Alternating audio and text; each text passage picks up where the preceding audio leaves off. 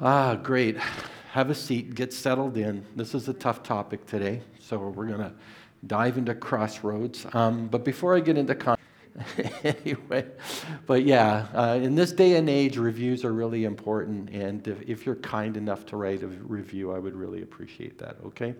So, anyway, advertising and uh, personal stuff aside, we're talking about crossroads. We're, we're doing a series that um, introduces us to some of the really tough questions. I don't know if you've ever stood in the crossroads of, of your Christian faith. If you're a believer here this morning, I don't know if you've ever been challenged by something that you've heard or somebody has said, this is, this is the way I understand this, and it's put you at a crossroads. You know, a couple of weeks ago, we talked about, you know, the Bible itself. And when people say the Bible's just written by, by men, you know, and right away, you know, the background is can't be a divine book. It can't be a book that's, you know, all about, you know, divine things. It's just something generated by men to control people, control society, you know, all kinds of, you know, stuff that lies behind that. That was a couple of weeks ago. Last week we talked about, you know, um, if we're really going to be brutally honest, we filter everything that we call truth through our own grid no matter, no matter what it is. You could be a believer here this morning, a non believer, but truth is just a really difficult thing. We filter truth through our personal biases, you know, experience, all that kind of stuff. So, um, truth is a really difficult thing, even though Jesus Christ himself said he was not only God incarnate, but truth personified, that he is truth. So we, we talked about that last week. This week, we're going to talk about a really difficult, difficult topic. And the topic this morning is when people say God is cruel and violent. When they look at God and they say, you know, if you read things about, you know, passages in the Old Testament, God doesn't fare really well. And we're going to focus on uh, a, a part of the Old Testament today called the conquest, when God took the people of God out of, you know, the Egypt and, and brought them into the promised land. But the voyage, the journey into the promised land was a pretty violent journey. And uh, a lot of people, and I know a lot of, a lot of personal friends really struggle with that particular part of the Old Testament. And in fact, um, I have a quote here from, uh, from uh, someone that uh, Richard Dawkins, out of his book, The God Delusion. And this is what he says on page 31 The God of the Old Testament is arguably the most unpleasant character in all of fiction. Jealous and proud of it, a petty, unjust, unforgiving control freak, a vindictive, bloodthirsty ethnic cleanser, a misogynistic, homophobic, racist, infanticidal, genocidal, filicidal, pestilential, megalomaniacal, sadomasochistic, capriciously malevolent bully. That's a mouthful, isn't it? From the God Delusion, page 31. That's how many people in our world think of God at times when they read certain portions of the Bible and see Him in that particular light. Now,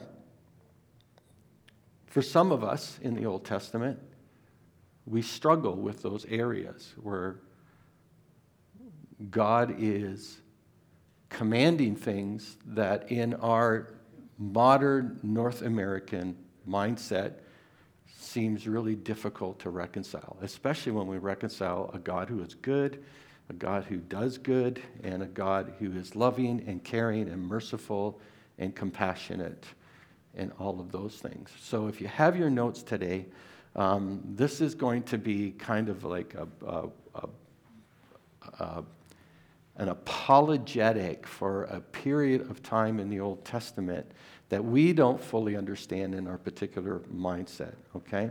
So I'm going to read a passage out of Deuteronomy just to get us started a little bit.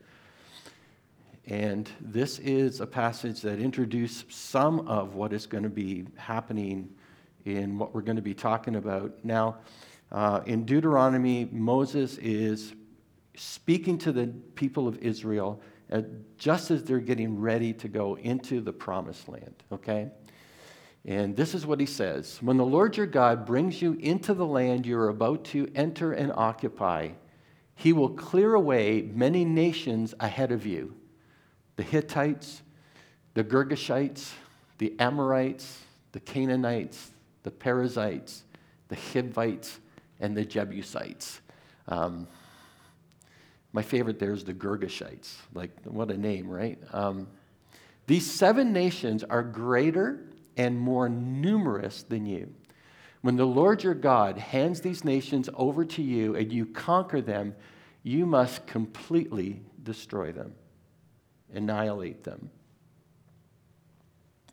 Make no treaties with them and show them no mercy. You must not intermarry with them. Do not let your daughters and sons marry their sons and daughters.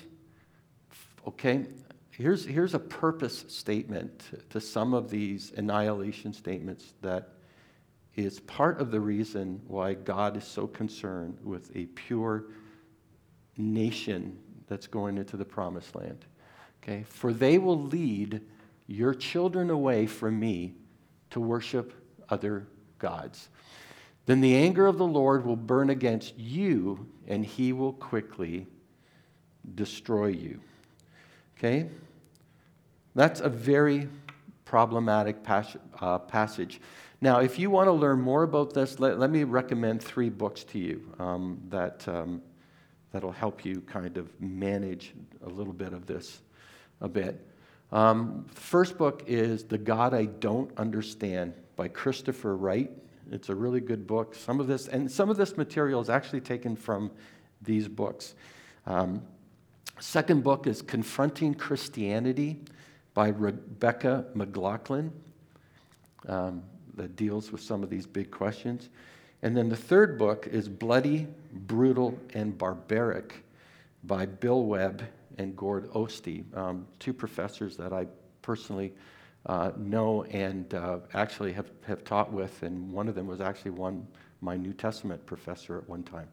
So, uh, and Gord replaced me when I uh, was transferred out of the Hebrew department so he, both those authors I'm really familiar with, but they wrote a really excellent, you know, book on those passages. So some of it, some of what we're going to talk about comes out of those passages. And as Christians, can we can we just say this is really hard? Can we just admit that, okay, this morning that this is really hard? All right. So I'm, I want I want to give you, as we begin this, four things you can't do to try to justify this, all right? You can't do this. Um, in fact, this is the way some people have tried to justify um, these brutal passages in the Old Testament because they're going to end up in dead ends. So here's what we can't do. We can't, we can't say the Old Testament, we can't say that um, uh, an Old Testament problem that the New Testament corrects. We can't, we can't say that. We can't just say, you know, there are a number, in fact, there's a number of modern authors today that just, we just unhitch ourselves from the Old Testament. The Old Testament is an old covenant. We're in the New Covenant. The Old Testament doesn't, uh, doesn't matter anymore, you know, so we can just unhitch ourselves from the Old Testament. Now, that sounds like a really convenient solution. It pits one testament against the other. But the fact of the matter is that if we do that, it distorts the historical and theological continuity between the two. There's a lot of continuity between the Old Testament and New Testament you can't ignore. It's, it, you know, and the New and the Old Testament sets up the New Testament. So you just can't ignore that part of it and just say the Old Testament doesn't count. Because there's so much in the New Testament that's actually rooted and has foundation in the Old Testament. So you just can't jettison the one in favor of the other. You just can't. The second thing you can't do is you can't say that the God of the Old Testament has unrelieved anger issues. That's, that's not, you know, that's not going to work either. Either. But you know, if, if, if you listen carefully in some Christian circles, that is what they intimate. They intimate that the God of the Old Testament is different. He, you know, he hadn't grown up yet. You know, he had unrelieved issues, and he had to deal with those unrelieved issues. And that's creeped into the psyche of many, many people who see a different God in the Old Testament than they do in the New Testament. And, um, you know, and, and you know, I've said many times the fastest way to fail one of my courses in, in, at the college and seminary is, is, is write or say to me, the Old Testament is law and the New Testament is grace. That's the fastest way to fail a course. Okay? Because the Old Testament is just as much grace as the New Testament, just as much grace. And we live under the law of Christ, by the way, in the New Testament if you are a believer here this morning. So you can't just, you know, treat one in, a kind, in this kind of like a theological bracket and give the New Testament a whole different theological, you know, bracket. And the problem with God has, having unrelieved anger issues is that it assumes that the entire Old Testament is about brutality, is about you know, anger issues, is about God's judgment or anything like that. And that's nothing, that's the farthest thing from the truth. The Old Testament is just a, as much about God's grace, about God's love, about God's mercy. You know, you talk from Abraham to Moses, the prophets, the Psalms. There's all kinds of passages that talk about the caring, loving, merciful, compassionate nature about, about, about God, right? And the other part of it is that we treat the New Testament as never talking about judgment, as never talking about, you know, the brutality of the, of, of the ages. Do you realize that Jesus talked more about hell than any other person in history? Other than Dante, maybe. Okay? But the only topic that occupied Jesus' conversation more than hell was money. You know? And the reason why, because money was the fastest thing to divert people's attention away from God. All right? So that's, you know, to, to, to kind of say the New Testament's all love and all that is a bit misleading. But to say that, you know, the Old Testament is all about judgment, that is absolutely wrong, absolutely misleading as well. In fact, do you know how many times the book of Deuteronomy talks about God's love? It's one of the past, it's one of the Old Testament books that has a lot to say about love. Leviticus, when Jesus, um, when, when Jesus was asked, you know, what, what are the two great commandments? You know, love the Lord your God with all your heart, mind, and soul. By the way, it comes out of the book of Deuteronomy. And then love your neighbor as yourself. By the way, it comes out of the book of Leviticus. Two really strong books on the law. But they're all about love. And there's just a lot of passages that, that you know, are, are here that, you know, talks about that.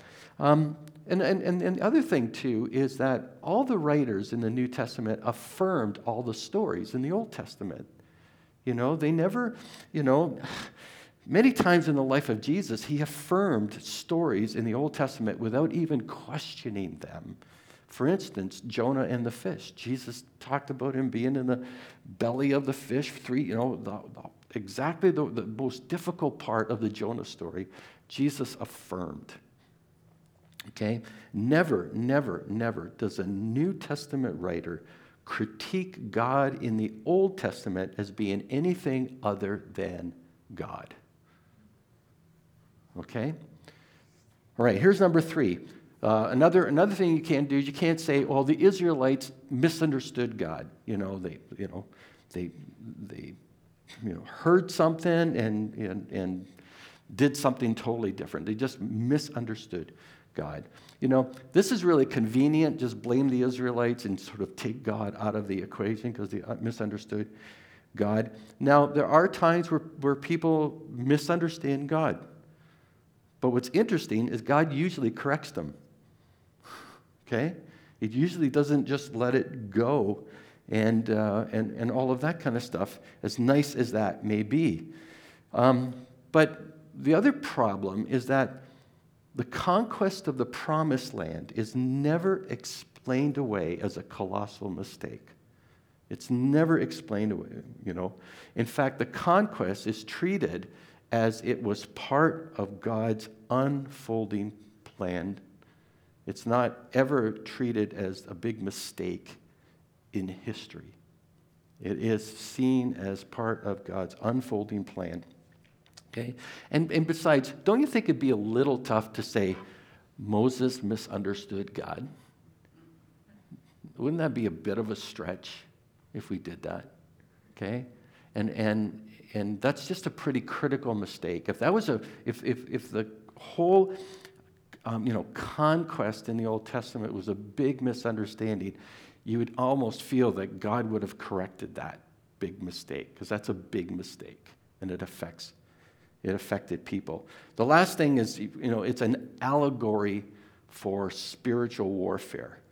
And an allegory is this, you know, totally fictional narrative created to deliberately teach a spiritual truth through a, you know, a real story or whatever. But, you know, that just doesn't fly.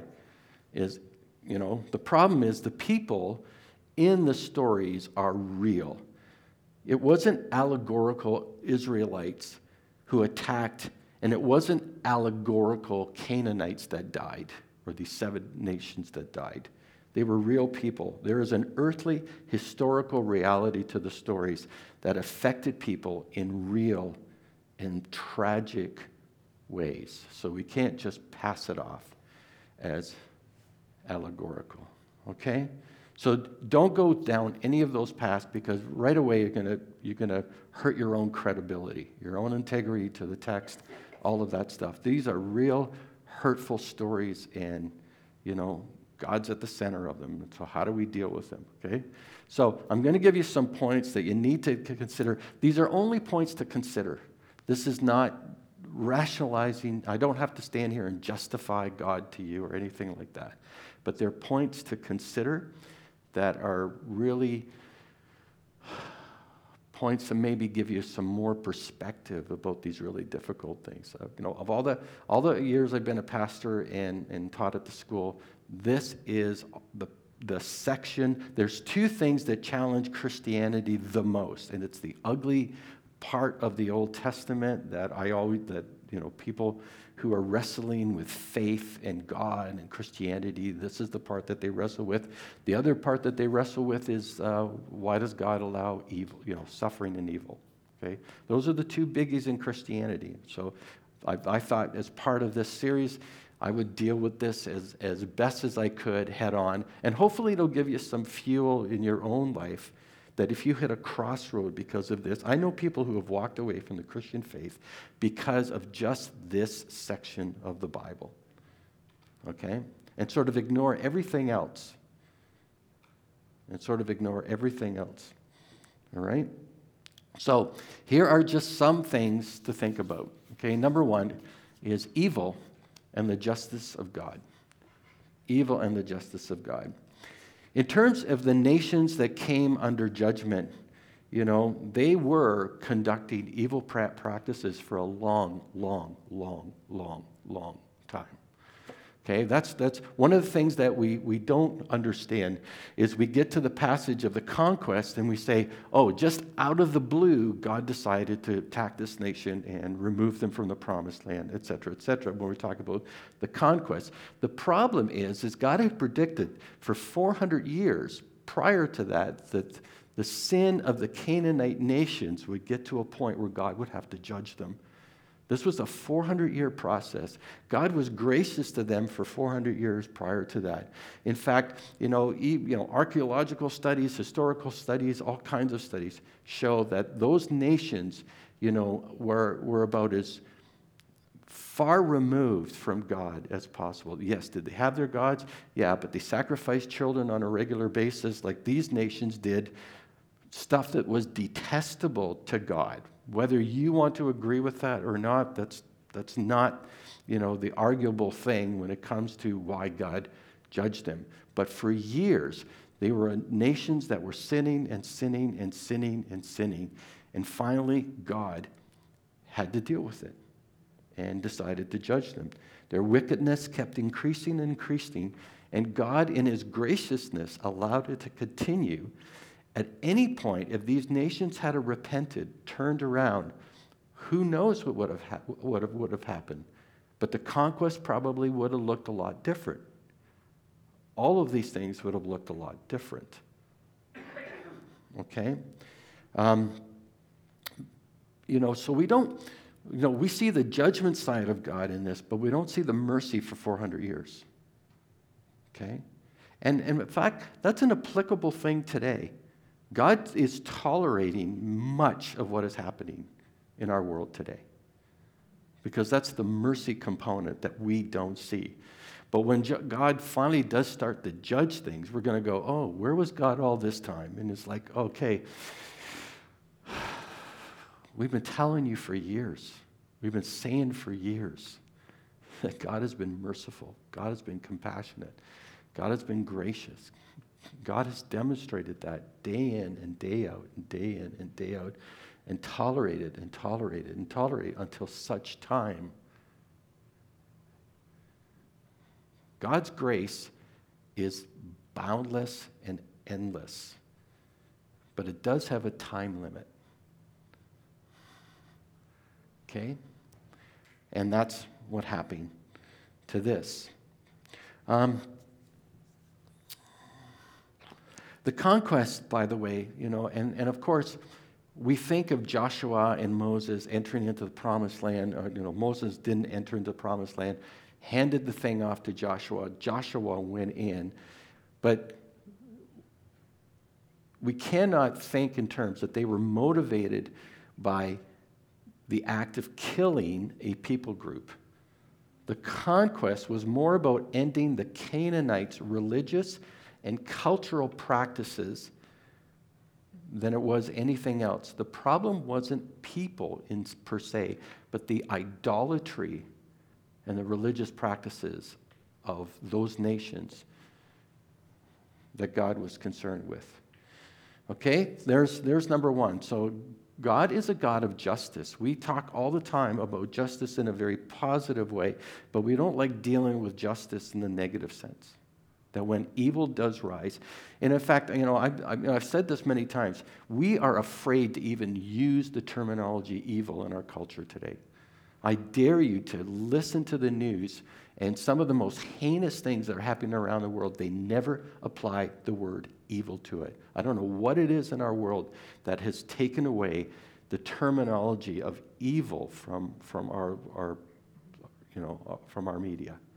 We're afraid to even call something heinous evil anymore. And I don't know why. I don't know what happened. I don't know what the cultural shift was. And I understand, you know, I understand all the other stuff behind it. But there's just a time where we have to stand up and say, you know, this is wrong. This is evil. This is not what normal people do. This is not what a humanity does to each other. This is not what people who live by grace and love and faith and all that stuff, this is not what we do to others. Okay, let's call it what it is and let's deal with it and as opposed to hiding behind some kind of facade that just kind of says, well, you know. Anyway, rant aside, okay, but the justice of God is real in a positive and in a negative sense, okay? Because we may ignore it doesn't mean God's going to ignore it, okay? Number two, textual isolation leads to incomplete conclusions. As disturbing as the conquest is, the story of the conquest is a single episode in a single generation. Okay, let's, it's not like the entire Old Testament is all about God's brutality to other nations. When it talks about, you know, this conquest that was sanctioned by God, and, you know, Israelites, you go in and take the promised land, this is a really narrow slice of history and a narrow slice of the Old Testament. Okay? The actual invasion and destruction in the conquest was one generation, a very small slice of the actual time period of what happened. Okay? Uh, there are other wars in the Old Testament, there's no doubt about it, but they are portrayed differently than the conquest. Much differently than the conquest. It would be wrong to say that every war was instigated by God or he was continually on the warpath. That would be wrong to say. The conquest is a unique and limited historical event. Okay? As, as difficult as it is, it's a very you know, small slice of the whole thing. Okay, number three. Aren't we having fun? Yeah, okay. yeah, this is, you know, on, honestly, this is a tough subject, okay? Arrogant victories become fuel for future judgment. This is what I mean by this. God makes it really clear to the Israelites this is not because of your righteousness. It's not because you're better people. It's not because, you know, of your integrity that you're going to go and you're going to take possession of the land. But it's on the account of the wickedness of the other nations. Okay? Right? Deuteronomy 9 5 says, It is not for your righteousness or for your uprightness of your heart that you are going to possess their land but it is because of the wickedness of these nations that the Lord your God is driving them out before you in order to confirm the oath which the Lord swore to your fathers, to Abraham, Isaac, and Jacob. Notice the terminology in there. God made this oath to Abraham, Isaac, and Jacob and waited like 400 years to have it happen until the judgment time became, you know, time for God to deal with it. So Israel's mission was clear. They were not to be influenced by the Canaanite wicked practices and cultural systems that fostered and endorsed them. And they were not to be arrogant as God's instruments, for they too would fall under God's judgment if they fell into the same practices of the Canaanites. That was the warning. Okay? All right? I've used you as an instrument of my judgment here, but don't think for a second that you could do the practices of the Canaanites and I'm not going to have to deal with you either. Okay? And that's, and that's historically, if you understand the Old Testament, if you've read the Old Testament, you know that God had to deal with the Israelite people. In fact, the second Exodus, the, the, the second um, captivity, was based on the fact that they fell into idolatry themselves. And God promised that if you fall into these practices yourself, you, I'm going to have to deal with you as well. So it wasn't, you know, it wasn't that they got away scot free with everything. God, and we talked about God's justice, God's judgment. God is fair to everyone. And that might not be a good thing for you. okay? Obedience, disobedience, right? For a believer, it's discipline. For an unbeliever, it's judgment. That's the difference. And there's a big difference to that. Discipline is meant to make you better, whole, is meant to correct, is meant to put you back on the right path. It's motivated by love. They look the same sometimes. The end result can look the same sometimes, but the motivation and the reason behind it are different. We don't like it. I don't like it. Nobody likes it, but it's there for a reason. You know? So that's so the Israelites can never become arrogant about God using them in this way. And as we and as we know from the Old Testament, they absolutely were dealt with because they fell into idolatry as well. Number 4 is the nature of war and the cherem, what we call the cherem principle. Um, by the way, do you know that in the Bible, warfare is never called, never called a holy war? Ever. Just a little, if you get that on a, you know, a game show or something, you know how to answer that question now. Okay? Um, the Hebrew term cherem, by the way, is the word that it gets translated as annihilate or destroy. Um, it, in, the, in the English lexicons, it's about extermination, okay? This term of, of cherem. It has a sense of devoting something to God by completely destroying it, okay? So there's, there's a nuance to this that we've got to understand. It can be translated as a ban, a word that in the context is something that is given to God by complete destruction. In a battle or war, in I'm going to say war throughout the ages, no matter what time period. War is ugly. War is messy. War is tragic. War has atrocities that we can't possibly imagine. In fact, I could, I could recount uh, what war atrocities look like in this, in this particular day and age that are war atrocities that have been sort of mimicked over the centuries. Do you realize almost every war atrocity has to do with rape? Women are raped, okay? That is a common war atrocity, and that was no different in this time period. Women were raped, children were raped, by the way. Other atrocities is that w- they would, you know, bring out the parents and do uh, incredible things to the children in front of the parents. They would, you know, skin people alive. Assyrians were known of, by, of impaling family members all along the roads, and they would do it all the way on the road on the way back to their capital. So anybody that was going to the Assyrian Empire would be intimidated right away by all the bodies that are um, impaled on the roads on the way there. I could go on and on and on and on. Because the rules of engagement when it comes to war is basically that there are no rules. And when human hatred is allowed to fully be exploited, we are very creative at hurting others. It's no different in this time period. When the cherem principle gets implemented in the conquest, okay? When it gets declared, there was no material profit for the Israelites. No plunder was allowed, no rape was allowed.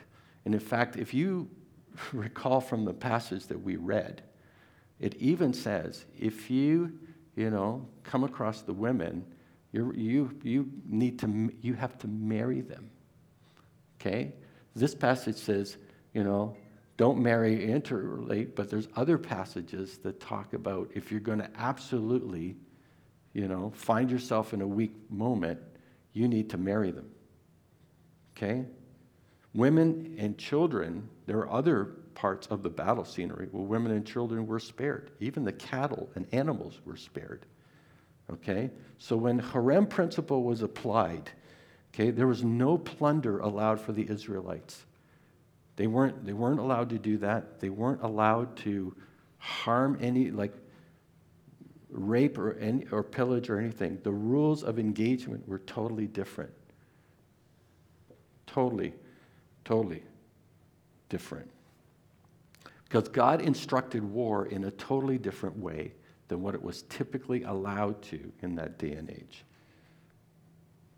Okay? Now,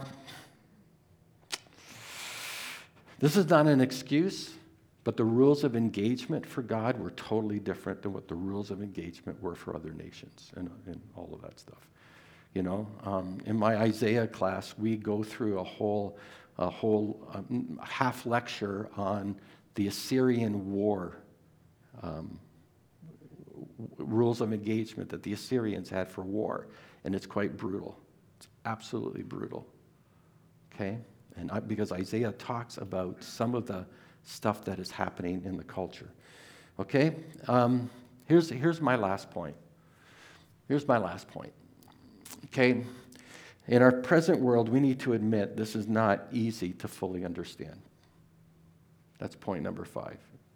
In this uh, In our present world, we have to admit this is not easy for us to understand. We don't, in North America, um, especially in, in, you know, recent history, since you know, the mid 40s, we don't know what war looks like. We don't understand the atrocities of war. We don't understand that, you know, we're probably in a time period where we have not experienced war for a long period of time. We're not, you know, we're, we're part of, of a nation that, that hasn't experienced war the way the rest of the world has experienced war over longevity of many of those nations. Okay? So, real people were impacted by this. Real people were hurt by this. But we can't deny the fact that it's in the Bible. But as we know,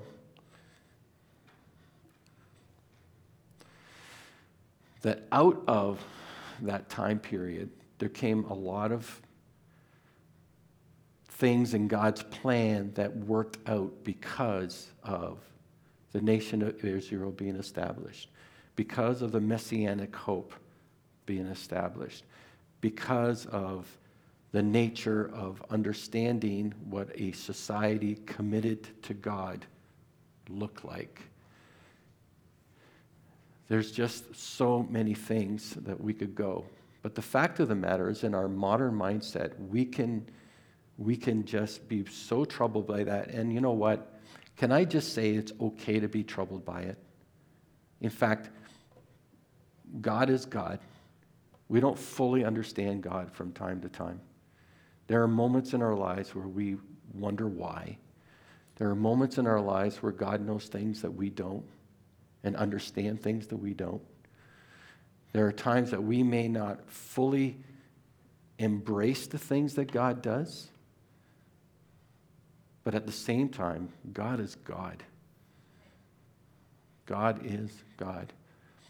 And what is really tragic about something like this is that we can take this one unique event in the Old Testament and we can make it cloud everything else that God has done and we can sort of distort our entire picture of God because of this one event in the Old Testament that I've said too is had different war ethics, had very narrow time period that it happened, and had consequences even for the nation of Israel when they didn't obey God fully themselves. But the fact of the matter is, the Bible overwhelmingly, overwhelmingly, overwhelmingly presents God as compassionate, merciful, as loving, as gracious, with an open invitation to everyone to embrace his truth. And in fact, God loved us so much, so much, that he sent his one and only Son Many of you have heard that before. But the ultimate act of God's love was self sacrifice. Nothing, nothing, you know, in our lives can overtake the sacrificial death of Christ for our sins, for our dark hearts and to be reminded that God wants us to be in a relationship with Him. So, can we like put things in perspective, please? And celebrate the fact that we're on the this end of history and this end of the cross and the resurrection and the hope that we have in Jesus Christ. I pray for some of you, it's helped sort of like alleviate some of the tension. It might not take it all away, but you know, if that's in your heart because God's made you a really gracious, loving person, that's God's gift to you. Don't lose it. Don't lose it. But God is God. And God knows better than we ever could. Amen. Let's pray. Father in heaven, I know this has been a really tough passage and a really tough thing to talk about, but Lord, we don't need to apologize for you. We don't even need to defend you. But Lord, it, it is heartbreaking when people take an event that is really a small slice of your actions in history and use it to judge you overall. We heard that quote from a prominent atheist at the beginning, and I know many people who treat you in that regard as well. But Lord, I pray that your grace would continue and your mercy would continue, and hearts would be open to the reality of the majority of what you present, and the fact that you sent your Son and the fact that we are sinners, and the fact that we need your grace and your redemption, and the forgiveness of sins, and that, Lord, you are a God of justice, and we thank you for that. So, Lord, I pray for someone today who's been wrestling with this, that hopefully it's given them more things to ponder. If they are at the crossroads with you on certain of these issues, that, Lord, they'll choose to stay with you that you will just speak into their lives and into their hearts and give them more of your grace in order that they could see your true heart. In Jesus' name, amen.